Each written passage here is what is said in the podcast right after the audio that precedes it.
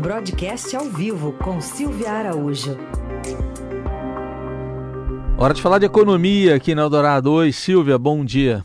Oi, Raicem, bom dia para você, bom dia para os ouvintes.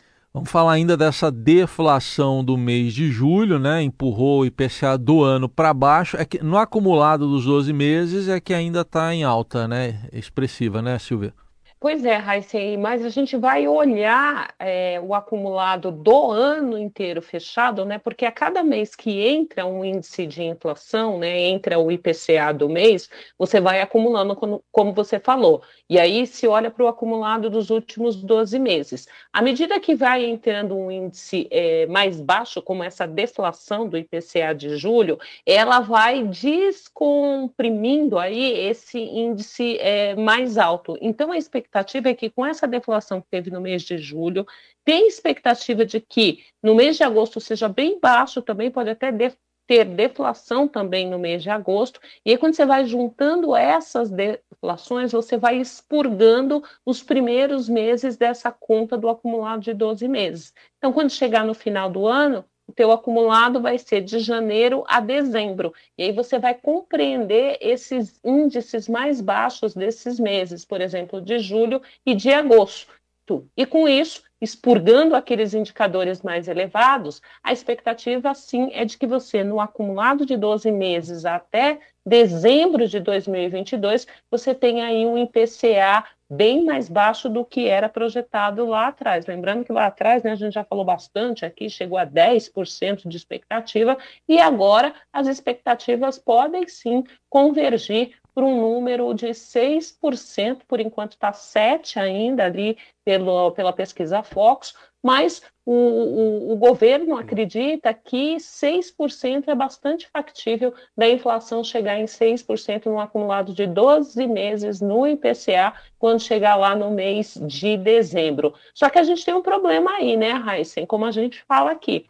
Os alimentos e os serviços ainda estão resistindo muito e a inflação desses produtos e serviços continua alta. Alimentos está muito alto, está todo mundo sentindo aí no bolso, nas gôndolas dos supermercados. A gente vai aguardar é, indicadores, por exemplo, como aqueles números da Associação Paulista e Brasileira de Supermercados, para a gente verificar o que, que aconteceu com os preços dos alimentos, né? Como é que ficaram e como vão ficar os preços fechados dos alimentos no mês de julho e também no mês de agosto. E aí é bem provável que a gente vai perceber que toda essa deflação que a gente viu em julho e provavelmente também vai vir um pouquinho em agosto, e isso de fato ficou concentrado naqueles, naqueles produtos, né, como a gasolina, energia, onde o governo conseguiu agir para baixar os preços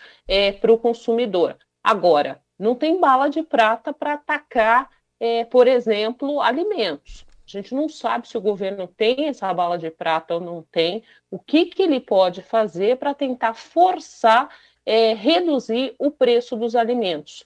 Pessoal da equipe econômica e até o presidente Jair Bolsonaro já conversou, já manteve conversas aí com o setor supermercadista, por exemplo, para falar para esse pessoal reduzir um pouco a sua margem de lucro para reduzir um pouco os preços ali nas gôndolas dos supermercados. Mas aí é uhum. conversa, aí não tem nada em troca. Geralmente você consegue é, essa, essa, um resultado né, positivo dessas conversas quando você dá alguma coisa em troca, isenção de imposto. A gente lembra que já tem desoneração da cesta básica, então está todo mundo aguardando se tem ou não algum tipo de bala de prata do governo para convencer aí é, os supermercadistas, não só os supermercadistas, né, mas para conseguir forçar o preço dos alimentos, para aí sim uhum. o governo fica tranquilo, principalmente o candidato Jair Bolsonaro fica um pouco mais tranquilo nas próximas sete semanas aí que antecedem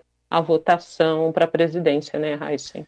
É isso. Bom, mas pensando no ano que vem, vamos falar de orçamento, que ontem o presidente sancionou a lei de diretrizes orçamentárias, que é aquela base para o orçamento, que vai ser discutido agora no segundo semestre, mas dá para ver ali alguns vetos, por exemplo, ele vetou aumento da, da verba para merenda escolar repassada para estados e municípios.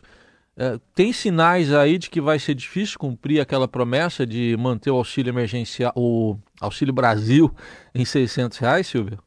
Pois é, né? É outra, é outra conta, é outra matemática que precisa ser feita dentro do governo, ali principalmente no Ministério da Economia, que é quem entrega as contas para o Congresso avaliar. A gente lembra, né, Heisen, que no final desse mês precisa ser entregue ali o documento que é da lei do orçamento, né, a chamada LOA, como você falou, a lei de diretrizes é, orçamentárias já foi aprovada, essa lei foi, é, ela, ela, ela mostra, né, é a lei do, das diretrizes do orçamento e agora tem a lei orçamentária que vai ser aprovada. São, são três etapas: a LDO, a lei do orçamento e depois a discussão do orçamento. A lei do orçamento o executivo precisa entregar para o Congresso até o final de agosto. E, por enquanto, não tem nada ali com relação ao auxílio de 600 reais permanentes. E esses vetos que o presidente Jair Bolsonaro fez na LDO, nas diretrizes do orçamento, já sinaliza que não vai ter muita grana não, né, Heisen?